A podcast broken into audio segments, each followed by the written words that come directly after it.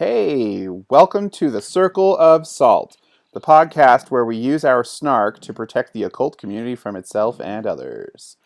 Circle of Salt is brought to you by Felix Warren, aka Dot Ass, and Rune Emerson. aka dot other ass. Thank you. Thank you for that. So since our this is our first podcast, so to give you an idea of what's to come while you uh, listen to our voices go on and on about amazing topics, our first segment is called Dish, and that's when one of us goes on about something that um, we are salty about. The second segment is Discourse, where we talk about a serious subject in the occult community that we have some interest in and want to get some discussion on. And then the third segment is Divine, where we each get out our divination tools and answer questions that you send in or we make up. And with that explained, Rune, I think you have a dish to dish about. I do. Today's dish of salt is served by me and is entitled Why Witch is a Thing. So, this is something that really bothers me, and I run into it like a lot, and I'm sure all of you have heard it like ad nauseum yourselves. And that's kind of why, that's kind of what we do with this particular segment. We pick on those bullet points or those little like arguments or those ridiculous little like oh chestnuts that people just won't let go on on Tumblr, on Facebook, um, in our local communities, whatever. Like just one of those arguments or one of those issues that just completely drives you nuts when it comes up or when it just it's it's stupid. So um, mine is I hate it when people tell you that anytime you say that being a witch is a thing and try to describe the thing to somebody, that you're policing it and that you're a gatekeeper and a monster, and somehow the thing that you're saying is horrible. Um, automatically, they're like, fuck your rules. And it makes me nuts because, like, okay, on the one hand, there are a lot of people, there are a lot of people who try to tell you that being a witch is like something that it really isn't at all. Like, they try to say to things like, oh well you're if you're a, witch then you're like a priestess of wicca or you're like a an ancient bloodline descended from atlantis or some uh, some bullshit. Um and those people are obviously problems and this is a problematic subject to bring up. Almost all of the dish subjects are going to be problematic so just be braced for that. Um, but the the difficulty that we run into, we tend to throw the baby out with the bathwater when we tell people, "Don't tell someone that they're not a witch." Um, most of the people I know who are actually really interested in helping other witches aren't trying to tell people what is a witch or what isn't a witch because they're trying to tell them that they aren't a witch. Usually, it's because they're trying to tell them, "Okay, you are a witch," and um, here's some stuff you might want to know, just because it almost ate my head when I was about 16 years old, or it was kind of important. I wish someone had told me. And so that really bugs me. Um, when someone tells you that being a witch is a thing, and you instinctually, internally go, no, not a thing, you are being a witch at that moment because being a witch is defiant. So anytime someone says, well, your idea of what a witch is is wrong and I don't agree with it, I kind of giggle because you just proved my point for me. Um, so that's kind of where I go with all this. Um, when we make big blanket statements like this is how all things are, or this is how all things are not, or something to that effect, or anybody who does this, it automatically makes them not the thing that they're talking about. We're wrong most of the time. We're wrong most of the time absolutes are a dangerous place for anyone in magic to go because absolutes are a commitment and as soon as you make that commitment you're the one who's holding that line. You may not be alone. There are a lot of people who kind of will join the line with you but in my experience extremes and joining the line for an extreme is generally a mistake because uh, the people who are hanging out there are the ones that um, the only thing they care about is that line.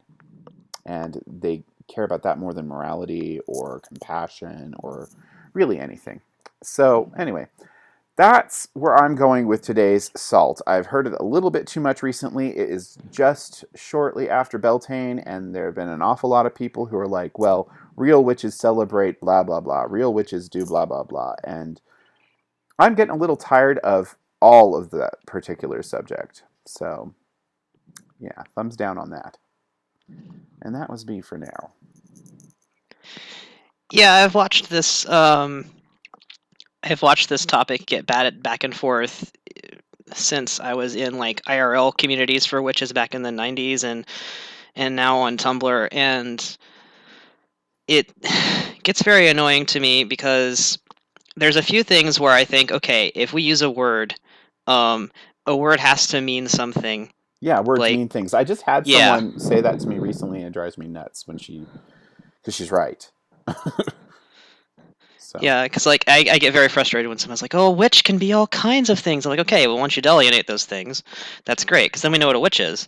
And they'll be like, "Oh, but um, you can't just you know say that uh, witches like have to do this and this and this and this and this. Like you know, anybody who does witchcraft is a witch." And I'm like, "Okay, you've just defined a what witch is someone who does Yes. witchcraft. Exactly. And then there are those people who are like, well, not all witches practice magic. And you know what? I actually have to draw a line there. I've had a couple of people I've talked to recently about that. Felix, you were actually part of that conversation, so you know about it. But and several of the people who are probably listening to this actually are over there kind of going woo because they were part of this conversation as well. um, uh, I have to draw a line there. No, witches practice witchcraft. They practice witchcraft. They practice witchcraft. You can't pretend that you don't do spells and that still means you're a witch. Okay, you, if you're a witch, you're a witch.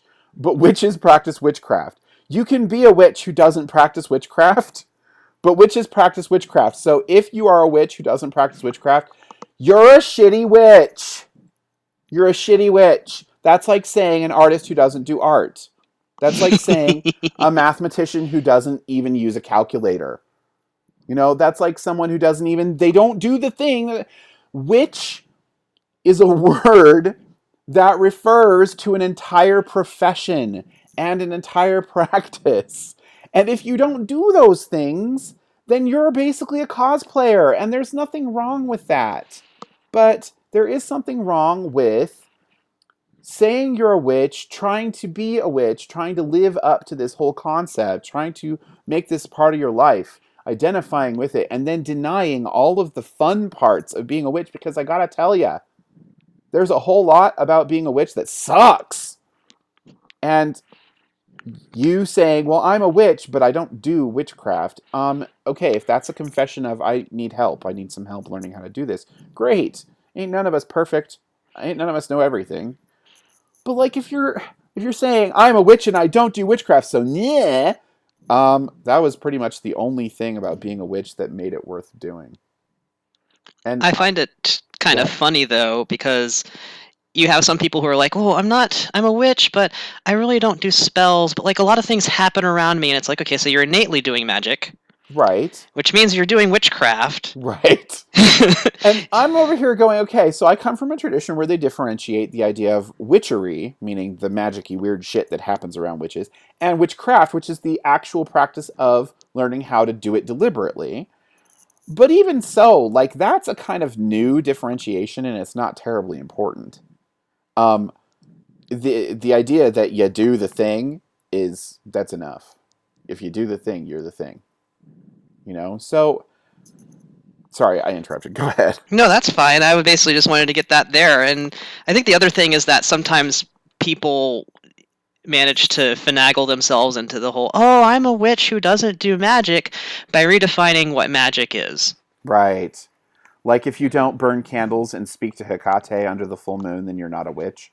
And I'm over here going, no, that's the stuff that people use to to try to police it to make you like a witch is only the thing that me and my friends are, and you should avoid that.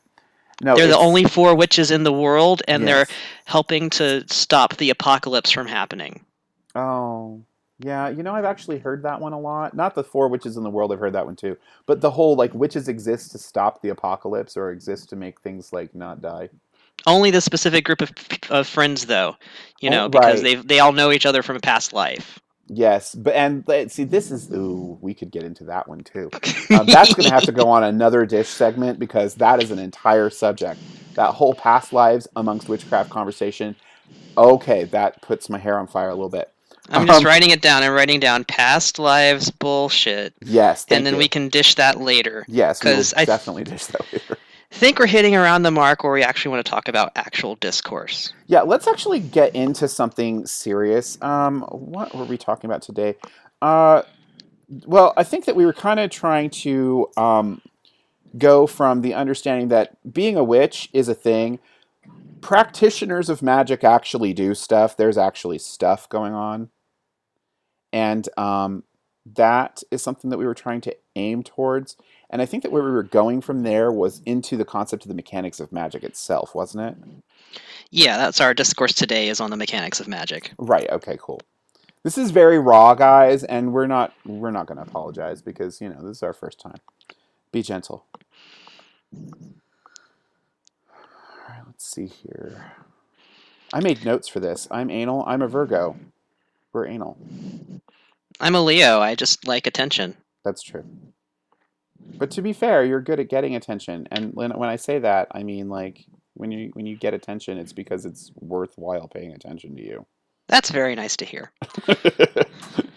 That's my magical ability that's completely innate because I'm a witch who doesn't have to cast spells to get attention. Okay, so now that first segment that we just went through, dish, is also referred to by the mystical epithet of Hekas Hekas Este bullshit. And we will be using them more coherently later. I just forgot about them this time. And now we're moving into the next segment, which is affectionately known as Echo Chamber Azarak, also known as the discourse section. Discourse. Uh, yuck. Yuck. All right, let's talk. So, metaphysics, like the mechanics, how the fuck does magic even work? Let's talk about this. What is magic? What are witches? What is the deal? So are we talking about only witches or are we talking about like all magic? Ah, you know what? Let's start with witches because that's where we came from, but we can expand into whatever we want. Start with witches. Yeah, you so did. I I'm annoying because you've already heard me like go on before that I'm rather loosey goosey about what is magic and what is the mechanics of magic. Um, mostly because as you've seen in my practice, and a lot of Tumblr has seen in my practice, it's built around stuff like, oh, I found some trash on the road. I'm going to do something with this.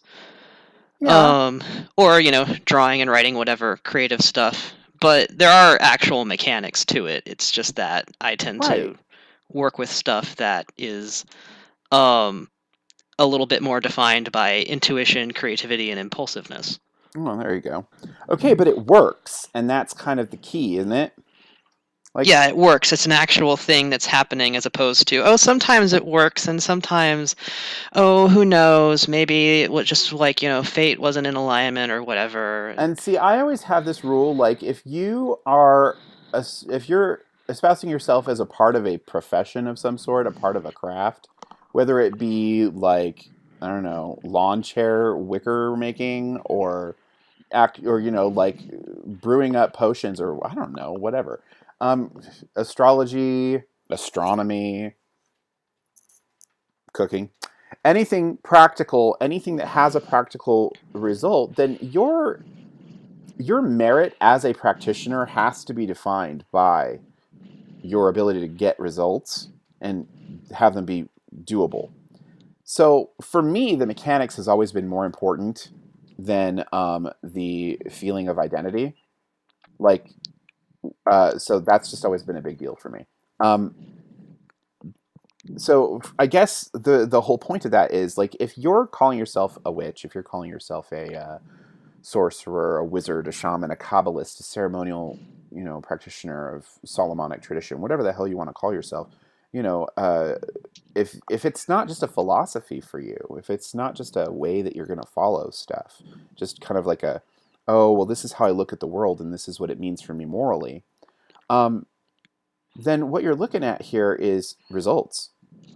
And that means you need to understand how the mechanics work. And that means that you have to understand that magic is objective, it has an objective reality. it works because if it didn't work, we wouldn't do it. So, Felix, when you talk about your trash magic, when you talk about you know your found object practice and all that kind of stuff, um, and I will admit that I don't understand most of your trash magic. Um, It's still in the experimental stage, so I don't ex- understand all of it either. I kind of feel like most magic is in experimental stage. Like, um, as is clearly known by anybody who's read my book, um, I'm a like a tarot magician, a, cartomancer is the primary method I do my public magic. Anytime I do magic where I'm interacting with the outer world, it's either through my through my nocturne tradition of witchcraft or through my cartomancy, and usually both. But there's a lot that is still very experimental there. Like magic is in an, in its nature very uh, there's an awful lot to be learned there. Like even when you think you know a lot, there's still so much to be to be learned. There's still so much to know. So, I guess what I guess what we should really focus on, what we come down to, is uh, what is the mechanic behind your magic? How does your mechanic work? How does how does trash you are being work? the the individual listening. yeah Yeah. okay. I don't even know what that meant. Well, you're saying what is your individual mechanic of magic, or oh, I'm, I'm talking yeah, about you specifically. me Felix, your specifically. That's what the magic. podcast is about. Okay. Yes, that's right. Okay, I'm fine with that. I'm a Leo. Um, and I actually had to think about this quite a lot because I started offering my services, well, as a service on Etsy for real monies that people could pay me. Welcome Which means-. May I service you? What? Never mind. I didn't even hear all of that. That is totally acceptable. We're just gonna moving right along. Yeah. Um, Dun, dun, dun, dun, dun. Footloose and fancy free. Mm, Um. I hated that movie. Oh my goodness! Now we have to stop the podcast. I'm just.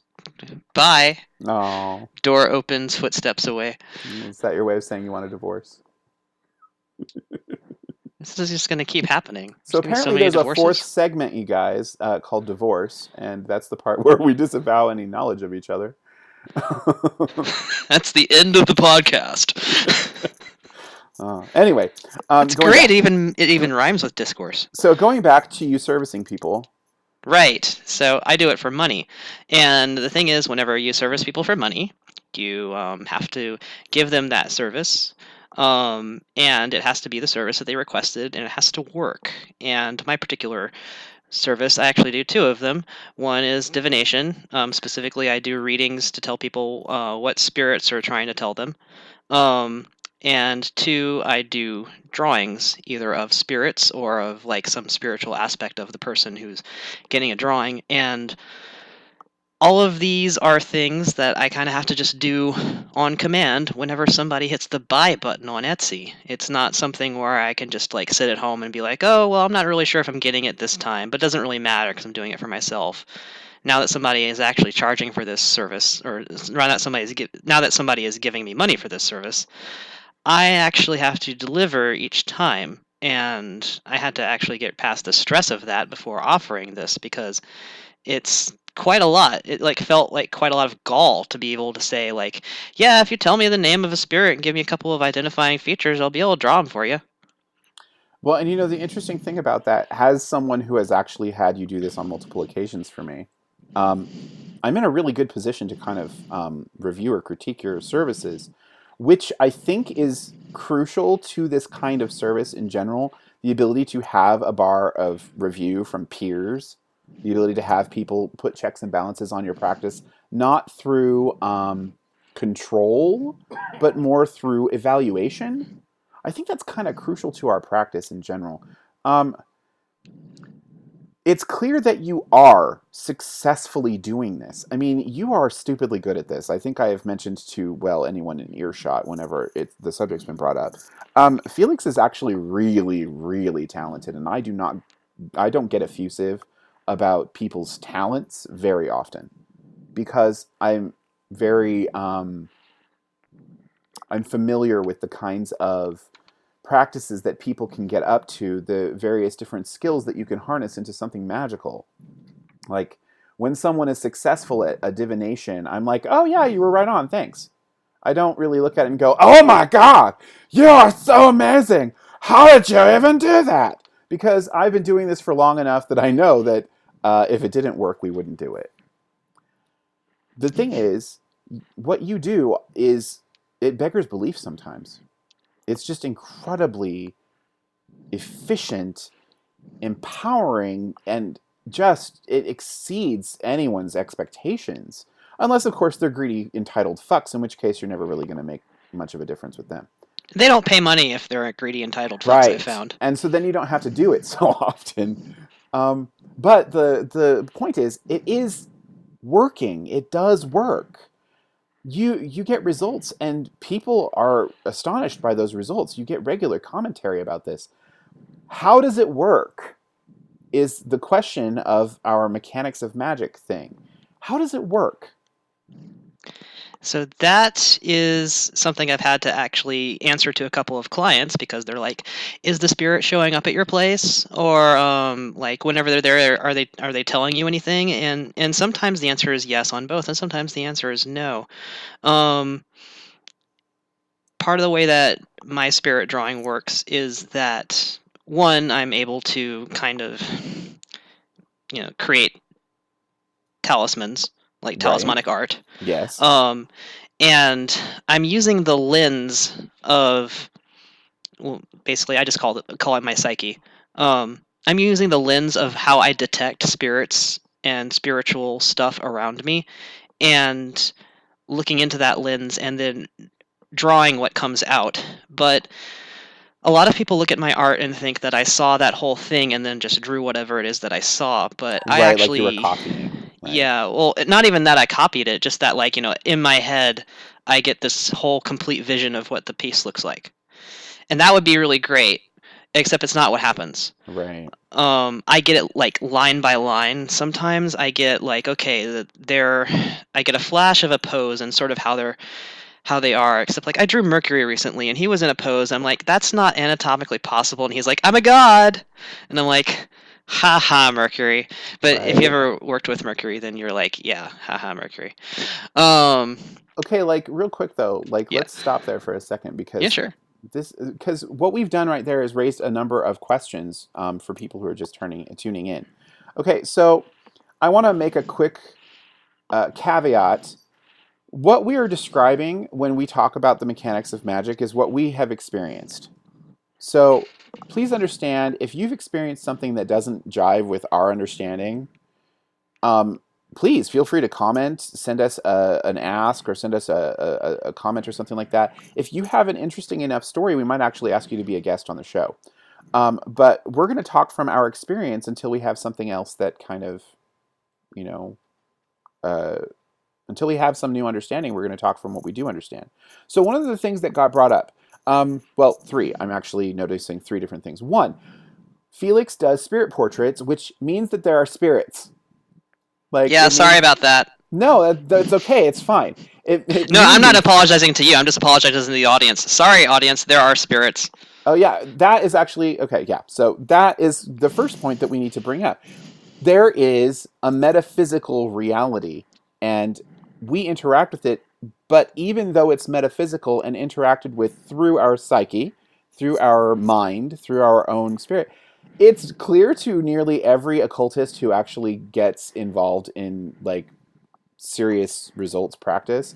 To most of us, it becomes pretty clear that it's objective. It exists outside of our imagination, although we are able to interact with it through our psyche. That is actually the thing that shocks people the most whenever they get art from me. Yeah, it's daunting. I had um, okay, so I personally have always interacted with the objective reality of magic. It's been my thing since I've been involved in it. I my idea was if it works for me, it's gonna have to work for at least more than me. It's gonna have to work for other people as well. If it happens for me, it's got to have happened to someone else in the past. I don't live in a vacuum it's funny because when Felix did his spirit portrait work in front of me the first time, like the very first time I got to actually see some of his spirit portraits, I had actually encountered one of the spirits that he had described and recognized some of the things that he was drawn with. and was like, "Motherfucker." that is 20 years a joke in the making. And so it's interesting to me to have people um, ha- experience his stuff. I personally get a little like malicious giggle because enough experience with someone who has a talent like yours, Felix, or a talent like some of the others that I that I personally have, um, you know, available to me, or have witnessed other people working. When you can't shake your head and, and write it off as coincidence or decide that it's just going on in someone's head, that's what I really like. I enjoy that. So, the first thing that I want to identify is whether or not you personally are a subjectivist and you believe that all the things that you're experiencing are all going on in your own head and everything is all very subjective and you have to kind of start with yourself and blah, blah, blah, blah, blah. That's not necessarily the case. Stuff exists, people can see it, people can interact with it, and they aren't interacting with it just based on their own ideas. It's not an agreement, it's not a it's not a, a, a, mass hysteria. It really is there. And so that is the first place that you have to start whenever you're understanding the concept of metaphysical mechanics. Um, second thing, Felix brought up the concept of talismanic art. A talisman, we have to define as a piece of artwork, an image, or some sort of crafted object that is designed to impact the world in a way that makes change on a metaphysical level that therefore affects the physical. For example, a talisman that reveals to you a truth inside your soul is um, something that you could easily see as just kind of a like a mental thing. You could see it as a psychological thing.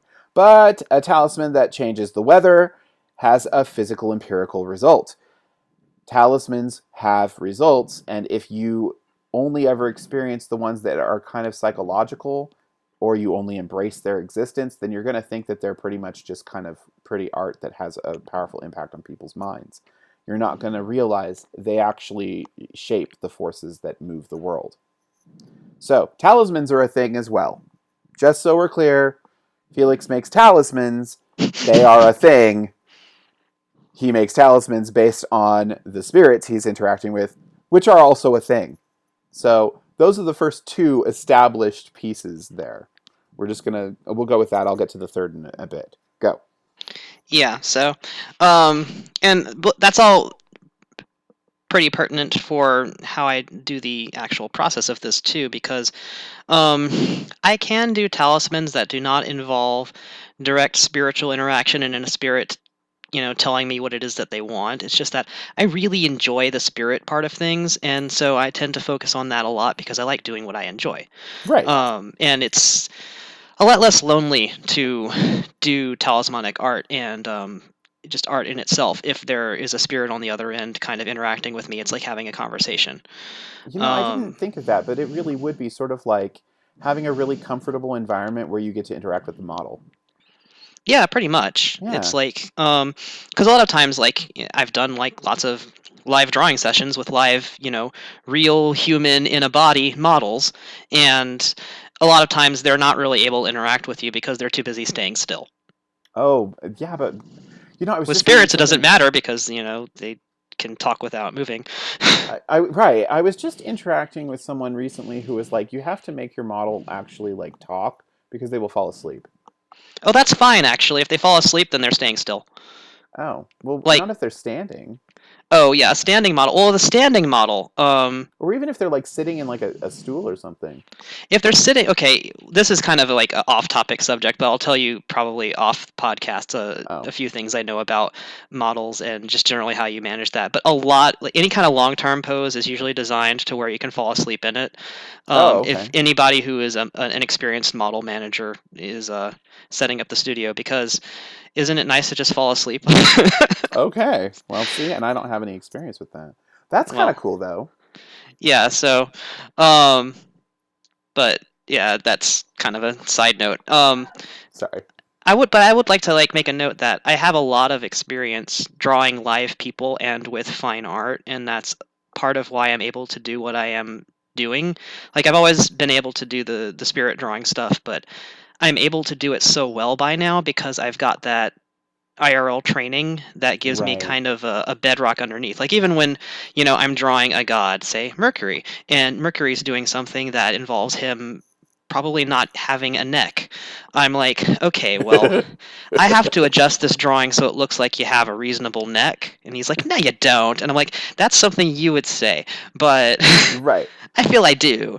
Yeah, Um, exactly. And so- not in charge, so Yeah, it's like they are to some degree in charge. That's it's it's interesting whenever you're doing this kind of interaction because like a model artist interaction, the artist does have to be in charge of a lot of things, right. but the the model is also in charge of a lot of things like one their own self-sovereignty. right. Um and two, like is this comfortable? Is is this pose something I can do? Is this a pose I can hold for 10 minutes? Well, you want me to hold it for 30 and that's not reasonable right. um, I've drawn a model who was standing on his head, and he managed to hold that pose for 10 minutes. Oh wow, that's kind of crazy. Yeah, it was actually. he was a little See- bit dizzy afterward, but you know he couldn't have done that for 30. Well, and if you're going to get into like mechanics or something like that, oh, you know what? We we could easily turn this into an art podcast, so we probably shouldn't. Um, but I would like to bring this up. Um, so that brings up the other two points that I kind of wanted to bring up with this whole mechanics of magic concept. One is you were talking about being able to interface with the uh, the metaphysical uh, reality, being able to interact with these spirits directly using your own perceptions, and that it kind of went through a particular process for you, a kind of an unfolding process that was part of the artwork, right? Yeah. Okay. So that implies, and I can confirm from my own experience, that human beings and other beings um, have the ability to directly interface with this stuff.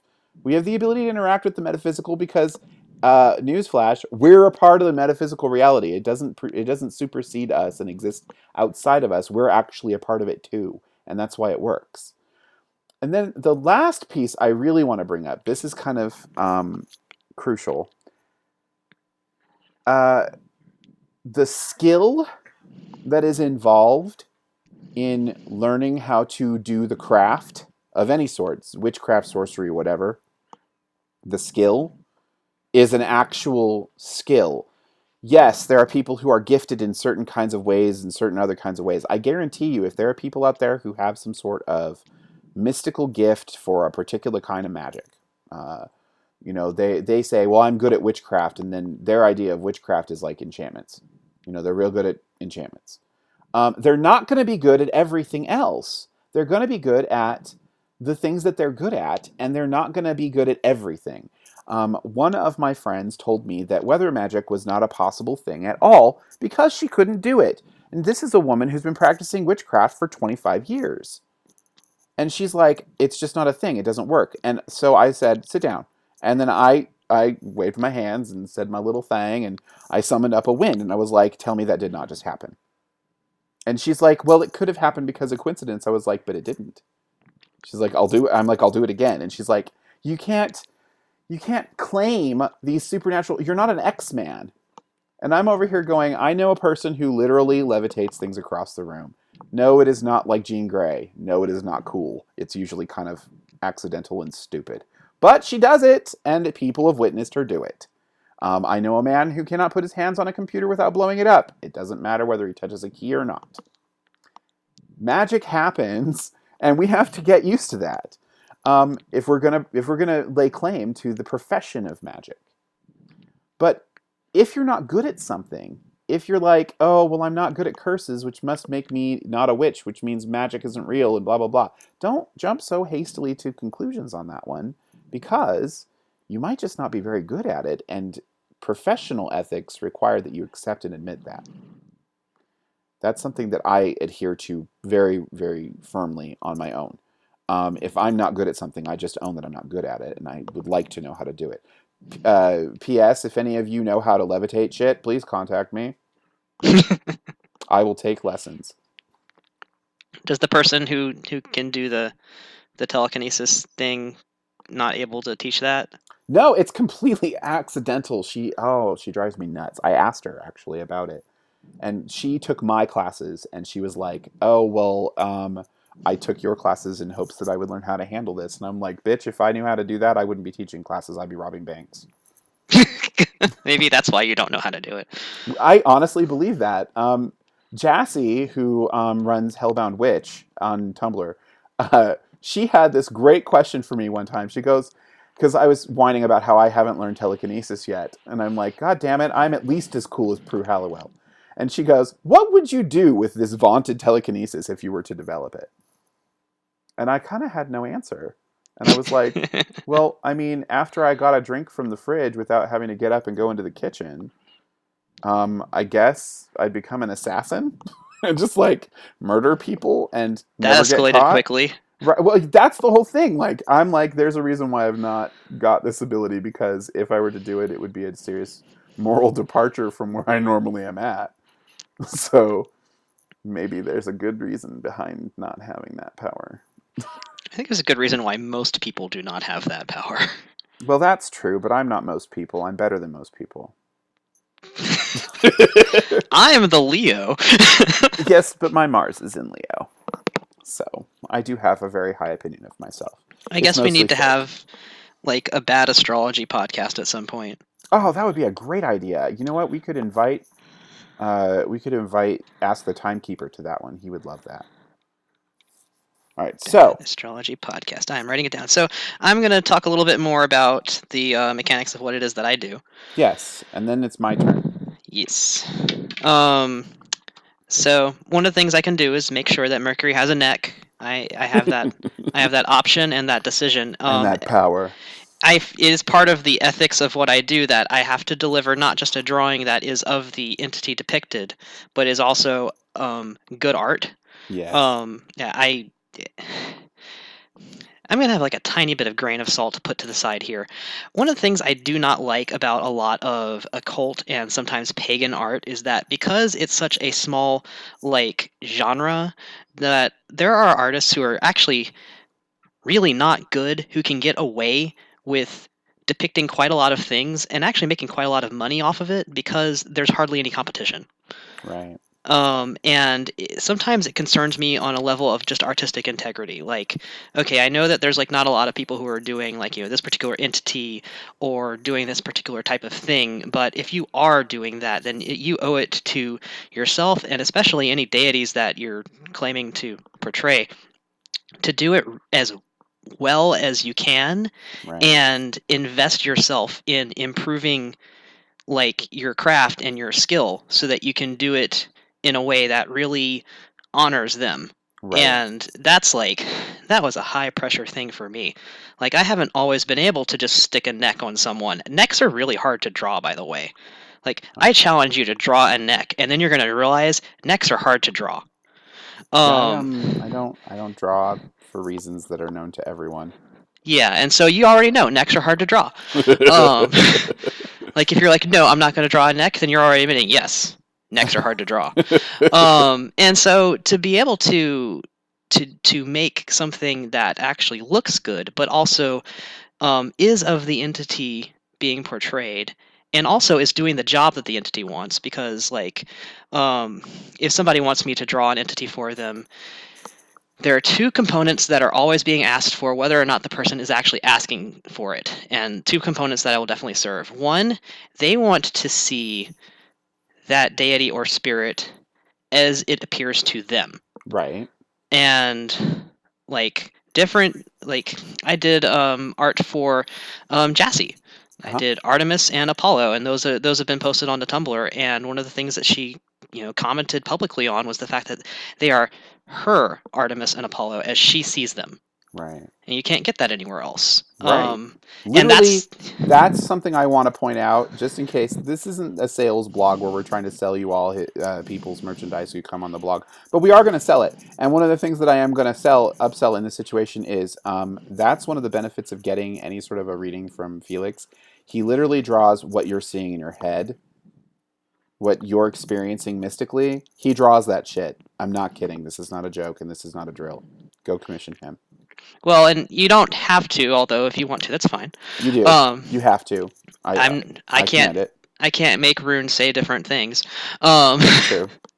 I, I don't have a list or anything. Like I seriously, this is genuine. So So, but what is important about that is that that's the part that's magic. The part where, like, I don't actually know for a fact what these deities or spirits or whatever look like to these people. Usually, I don't know any of these people. You know, Jasmine is an exception, but um, there's lots of people who like are just ordering from overseas or whatever. Maybe they've seen my blog. They just found me via Etsy, and um, they are just wanting spirit art because not many people offer it, and so that's kind of just how they find me. But what I deliver to them, they're like, "Oh my gosh, I like did not realize that you'd be able to see that detail or this detail. I didn't even, I never even told anybody about that." Um, that's exactly as they appear to me. Oh, you drew this this thing like you know this bird is meaningful to them, and you actually drew that in there, and I had no idea that that would actually show up. Like that's just stuff they don't expect. That is the part that is magical, and that's actually the part that keeps me going because like I'm actually a really good character designer and I love doing fantasy art and you know just like what I would call like non-spirit art. If you ask if you give me a prompt, I can make up all kinds of stuff. And uh, it took me repeated drawings over the years for different people without asking them specifically what that was, but just kind of figuring out, like, hey, I'm going to draw this thing around you and I'm going to ask you what you think about it. And you're going to say, oh, that's that spirit that always shows up. How did you do that? That was basically me testing over the course of years. Like, am I doing a repeatable phenomenon that is not just me picking up on stuff that people say? And you know creatively rearranging that into something that looks so good that they'll be like oh yeah I, i'm it's that thing because it looks so good that i want it to be that thing. Right. Um, and that kind of testing to you know really really verify and prove that i am doing something that is not achievable in any other way besides you know magic and you know some people are going to say that this is psychic stuff but um, the magic component is usually in that the spirit is often asking me to draw them in a certain way that actually has an effect. Right. And so having that drawing there, you know, works as a talisman in that it's like having the spirit there or the deity there. Um, and so it can give their influence to the area. Usually people put these on altars. Um, sometimes they have a very specific purpose for you know what aspect they're showing up in or um, you know this art is meant for you to meditate on this subject or if you look at this art and um, concentrate on it for a while then you'll be able to communicate with this spirit more easily because right. it's a, it's a focus like that it usually has some sort of um, additional component in that area. And I don't follow up with everybody on exactly what happens with all their art and stuff. For one, you know, it's their lives, and so I don't want to poke into everything. But you know, I do get stories back from people on occasion, um, or they tell me what they what they intend to do with it. Right. And uh, or I get you know some people come back for repeat. Um, they they come back for more art of other stuff, and so you know I'm doing like a lot of ancestor art for one person and you know i get to kind of see the ongoing um, pieces that come from that how they relate to each other and um, how they're similar to each other right. and then i'll do like this demon art for someone else and it's like you know for the ancestor art these were like you know people shaped people you know, obviously right. we're alive at some point and have all their limbs in the right places. Whereas this demon art I do for this other person, it's like there's like five heads involved in this and no anatomy whatsoever. it's just completely different stuff um, for completely different people for completely different purposes. Right. Well, so, you know, yeah. See, I the reasons behind doing a lot of this stuff um, become I don't know, like I figure everybody's got different reasons for doing what they do, and every, everybody has different reasons to have like like professional ethics or emotional reasons behind all this sort of stuff. Um, I'm just I'm enthralled personally with what they are, like how it works. That's my favorite thing about it, and um, so like I'm I'm a cartomancer. I've I've made that pretty clear. Um, what that basically means is I use cards to do my spells. Um, I'm very big on paper magic. I like to um, burn offertory uh, things using like like origami or something to that effect. But I also do paper charms that are like very similar to Japanese ofuda, Um, similar but not the same. I want to make that very clear. They are not the same. Um, I am not actually an onmyoji. I just play one on TV. Um, I just sort of study the stuff, and that's great.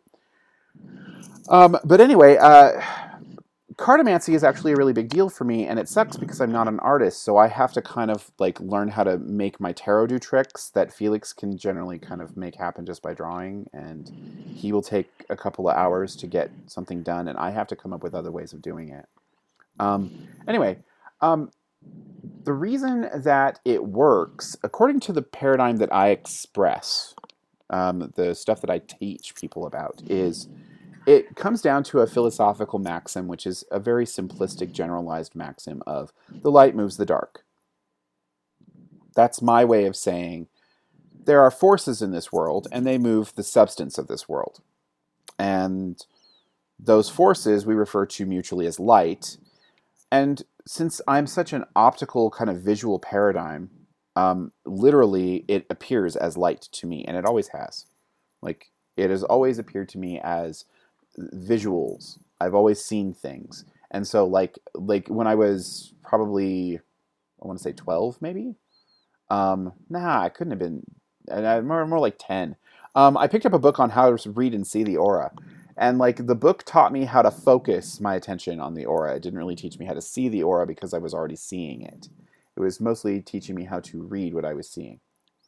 Um, so the idea is the light moves the dark, which literally means like the forces that you're interacting with, the, the magical powers, those exist and they impact reality. They affect the physical by changing the format of the metaphysical.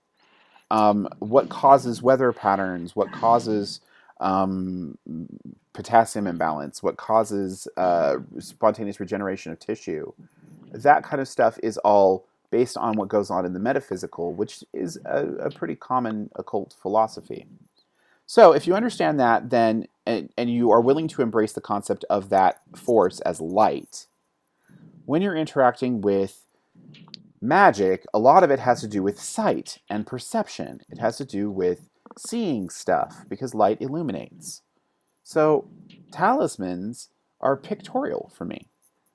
And to a blind person, this might actually be somewhat of a problem, but they would probably have a unique perspective that allowed them to do something else.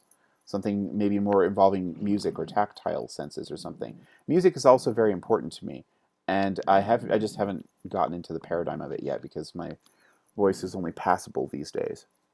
Um, and I am terrible with instruments but that's kind of what I wanted to get into. A person's practical paradigm is often shaped by their talents. We often explore reality based on our talents, our our uh, abilities, our natural aptitudes, and our willingness to explore particular skills. So if you have one, there's it's very likely that you're going to be able to turn it into something magic if you're so inclined. If you are an exceptional chef, there is like an entire library full of like material out there on kitchen witchery and on on culinary magic.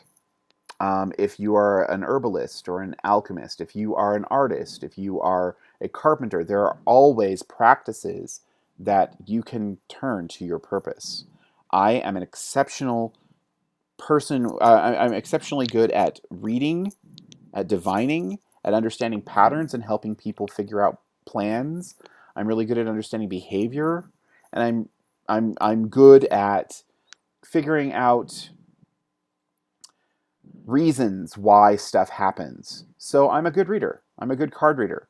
That was a natural uh, thing for um, cartomancy, and it actually runs in my family. It's something that like half my well, half my my immediate family does, and then uh, has been something that we have traditionally done throughout various generations. So it became real easy for me to get involved in that. Um, the light moves you. It starts with you. So what you do carries light in it. If you want it to be magic, do stuff and let the light shine through. Um, there are a million and a half examples in fiction and occult nonfiction that you can use to try to harness that particular idea. I tend to shy away from terms like energy, um, intent, any of these kinds of things that people use as buzzwords, and we'll get into those in various dish places. Um, but they are they're they're euphemisms, they're metaphors. Really, what it is is you're trying to explain something that you can barely understand, but it is there. Uh, Felix, I'm noticing that it's almost ten minutes till we're done. That's right. Although we don't have a we don't have a bedtime because there's no mommy anymore. That's true. Um, but I figured that you were you kind of wrapped that up into something that sounded really cool and well, that's nice of you. I felt yeah. like I rambled all over the place, but okay. No, you wrapped it up to something that sounded really cool. That's what I say, and I'm the one who can hit the stop recording button if things go like crappy. So that is true. Um, we haven't had to do that yet. Haha. Yay. But that does wrap up the discourse. Now we can have dessert. Yay! And dessert is divinity. We shall divine for you. That's right. And there are some questions. Yay, we got questions. I'm so glad someone asked questions. Okay, so today's form of divination is. Let me check this to make sure that I'm right. Oh, and is there? There is. Tell us the, the, the buzzword, like the phrase that we have for our divine session. Uh, oh, yes, that's right. Uh, let me go ahead and look that up real quick. Um, our. Our magical phrase for our divine or divination section is Celtic crosshairs because I hate that spread. Um, You So- are in the Celtic crosshairs. That's right. So, our theme for this week is dueling divination systems. We're going to do the dual deck duel. Felix and I both have a deck uh, that we love, and um, we're going to use them together to do divination and see what they what they say. That's right. Um, We're going to see if the phone calls are coming from inside the house or, or what. I love it when you say that. The phone calls are coming from inside the house. Oh my gosh. I don't Oh even my have a landline. Um, White girl fear. so I am going to take a look through our questions. So hold on just a second. Okay, so I started looking through the questions and then we were discussing the first question, and now we have an interesting discussion point because of what the question is about. And Yeah. so, um, so tell us the question. this is the question, and the the handle of this person is Jamie Lannister is my husband. um, Oh, you poor dear. I don't even understand that reference because I don't watch that show. Haha. Um. Would it be wise of me to get that hag spirit and sexy vampire from that spirit shop I've been eyeing? And my initial reaction was, "Oh no!" And then And my reaction was like, "What?" And I was like, exactly, because at first I thought it was something completely different. Like at first, I and I will admit this uh, freely without you know any shame. Um, I first thought that you were talking about like there's a Halloween store and oh, you're talking about Halloween decorations, and then That'd I be cool. realized this was an actual occult question, and then I was like, oh wait, this is like when people buy those familiar spells. And like those familiar spells are meant to like help you bond with a familiar of some sort by drawing it to you. And no, that's No, not what's going on. if going this is- anything like it, okay so there's no this this advice Just is not go. attached to a reading but i'm just going to tell you what i know about spirit companion shops. I don't like any of them. That's my opinion. But also like you don't need them if you want to work with spirits. You'd be like hey hag spirits? I like want one. Does anybody is, is, are there any hag spirits that want to hang out with me? I'm not saying this by the way felix does not want a hag spirit although I, i'm sure you're very nice. Um it's like if you want to work with spirits you can do that on your own you do not need to buy a rock um Okay, so and then I'm gonna say this. Yeah. Um, I don't agree that you can just make bonds with whatever spirit you just set your mind on because I have actually personally found problems with that. I know that Felix has not had those problems, and I actually am a bit jealous of him for that. oh no it hasn't worked with everything i'm just saying like if you buy this rock that somebody says has a hag spirit attached and it's all going to go fine because you bought this rock and they they they say that they basically put the spirit into the rock or the necklace or the my little pony figure Yes. Well, I know, and that was Um, the other thing. What I was yeah. going to say is, okay, if they sell, if they tell you that their little talisman or their little like object uh, is going to help attract a guide to you, then you're probably fine. Yeah, However, if they gave you something, if they give you something and say, "Hey, I stole you a friend," um, please don't. And I'm going to say, please don't, not from the reading perspective, which I still intend. We're going to pull a card on this. Oh yeah, yeah, this is gonna we happen. have to fucking we have to read this. This is brilliant. Um, I'm going to say personally, don't from my personal position, uh, simply because results may vary and they might be telling you that's what they're doing, but you might be doing all the work yourself. Please don't. If you're going to you end up might doing the work all by yourself anyway, then don't. And Yeah. I've run into these, and I like seriously had a friend say, "Oh yes, this incredibly powerful dragon spirit was sealed into this." Blah, blah, blah, blah, blah, blah, blah, blah." And she handed me a piece of aventurine, and it was about as empty and dead as a piece of plastic. And I looked at this and was like, "This is the saddest. This is the saddest piece of, of pretty I've ever seen in my life." And that's really, really unhappy for me because I love stone magic. And I'm like, seriously, this piece of aventurine feels like tears. Like it doesn't feel like anything good. So, no. So, I'm to just, from my perspective, tell you no. But let's see what the cards say. Yeah, and also I want to make a note that some of these shops or whatever might have a community around them that, that totally vouches for everything that they do in there, and they may actually have good experiences, or they may just be a community of people who all kind of are drinking the same Kool Aid. Right. Um, so you one way really have to watch other- with that. One way or the other, if you're not a part of that community, it may not be as valid for you or useful as you think it might be from outside. So, yeah. all right, let's go ahead and draw the cards. So, yeah, we're both using we're both now- using the same deck. We are both using the Silhouettes first edition because we're both a bunch of deck snobs, and that is how that goes. And um, this is my baby. I call it my pretty shadows. So, I wasn't a snob. I was just lucky. yes, you were. and you're lucky I'm dating you because I might have stolen from you. I'm not even going to lie. Um, all right, so let's go ahead and pull a card. One, two, three, go. no, no! Oh, that's terrible. Okay, hold on. You got to give my deck time to catch up because I was still shuffling. All right, we're gonna draw a middle card because this is an interesting little sandwich we got going here. Oh, Jesus. So, all right, what's up? Oh, God. I got the Fool inverted. I got the seven of wands. Oh, so not good. Um, All right. Uh, I drew first, so I'm going to interpret first. Um, Yeah. The Fool inverted, it says, uh, uh, Molly, you in danger, girl. Um, Specifically, it says, no, definitely not. Do not do the thing. Do not pass go.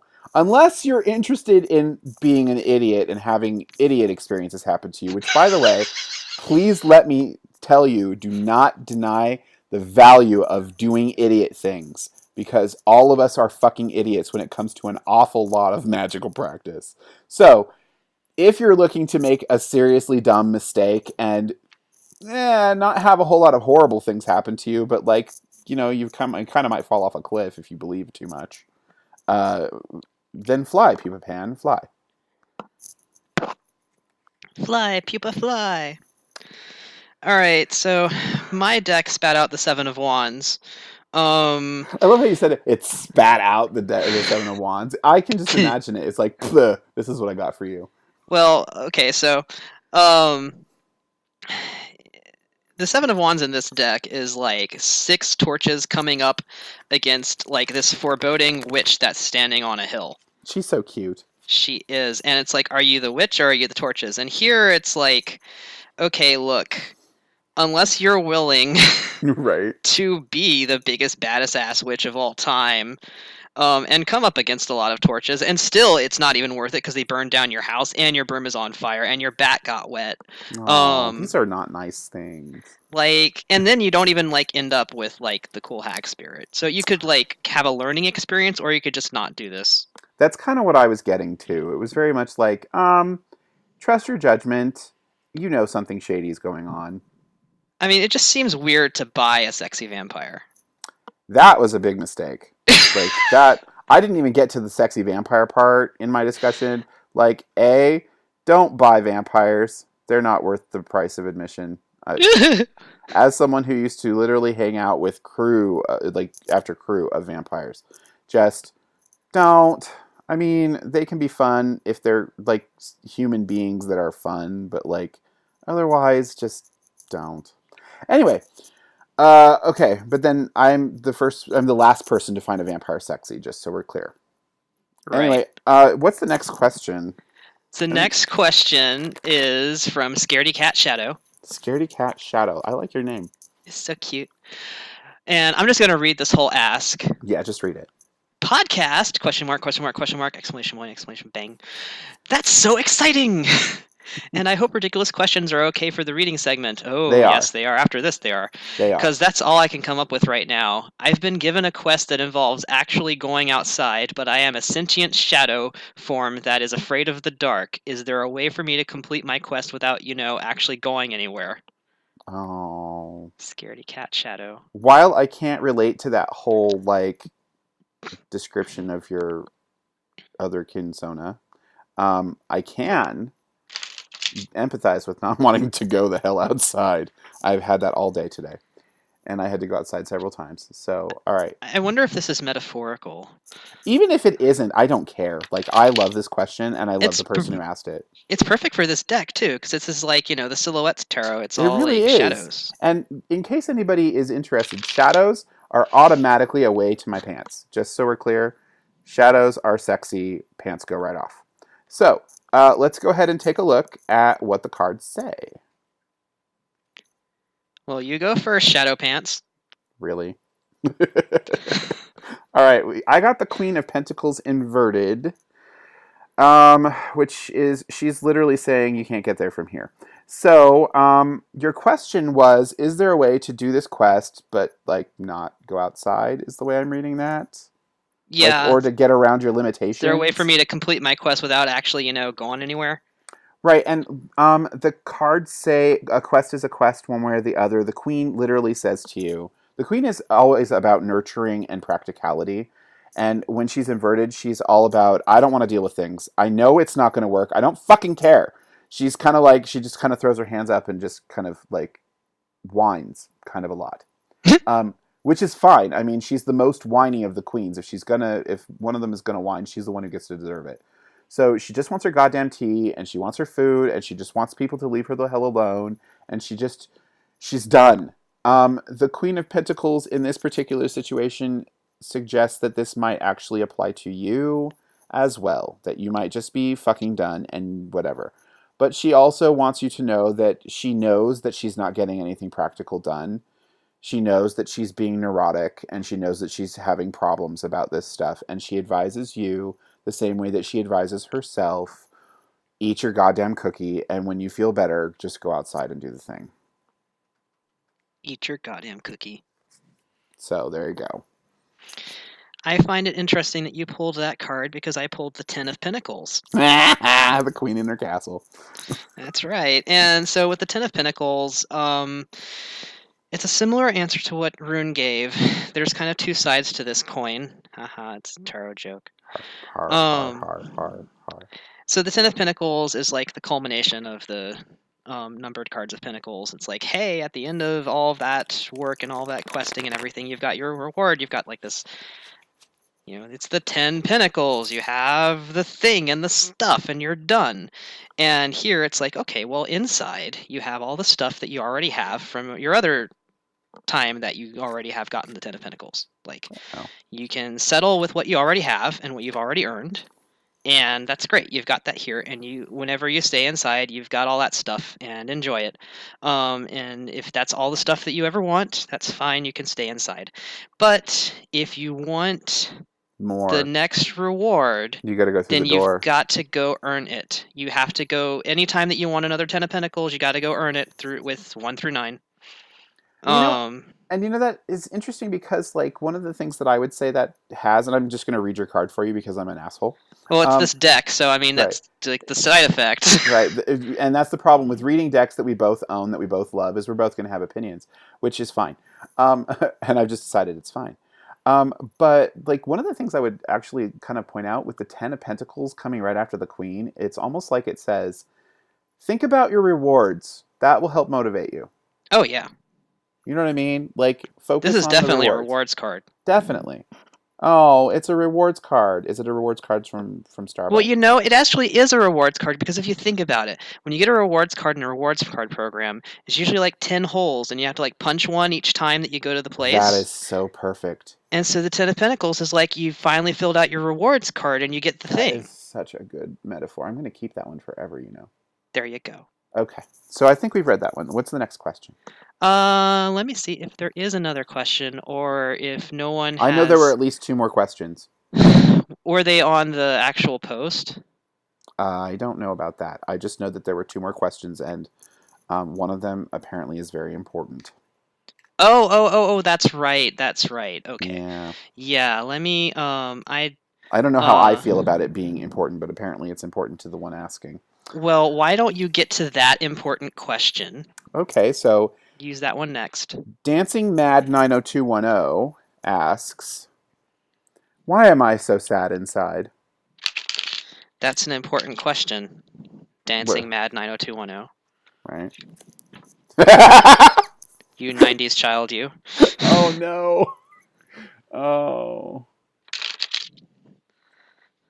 What what are you oh knowing about? I, I pulled my card.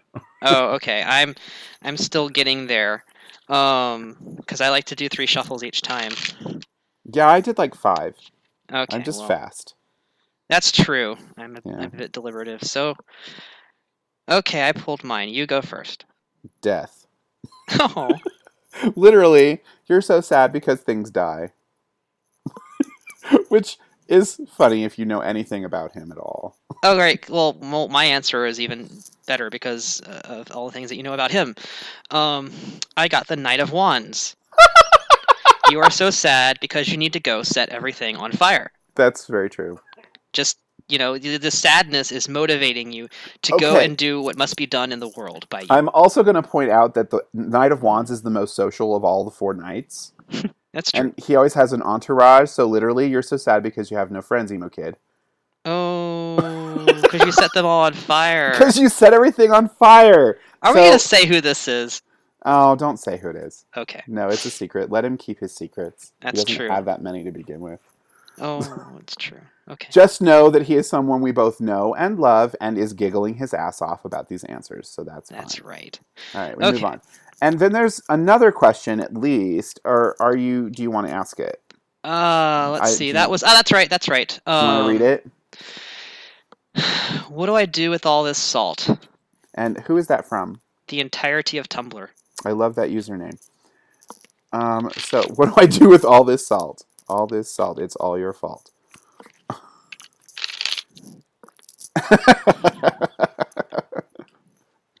oh god.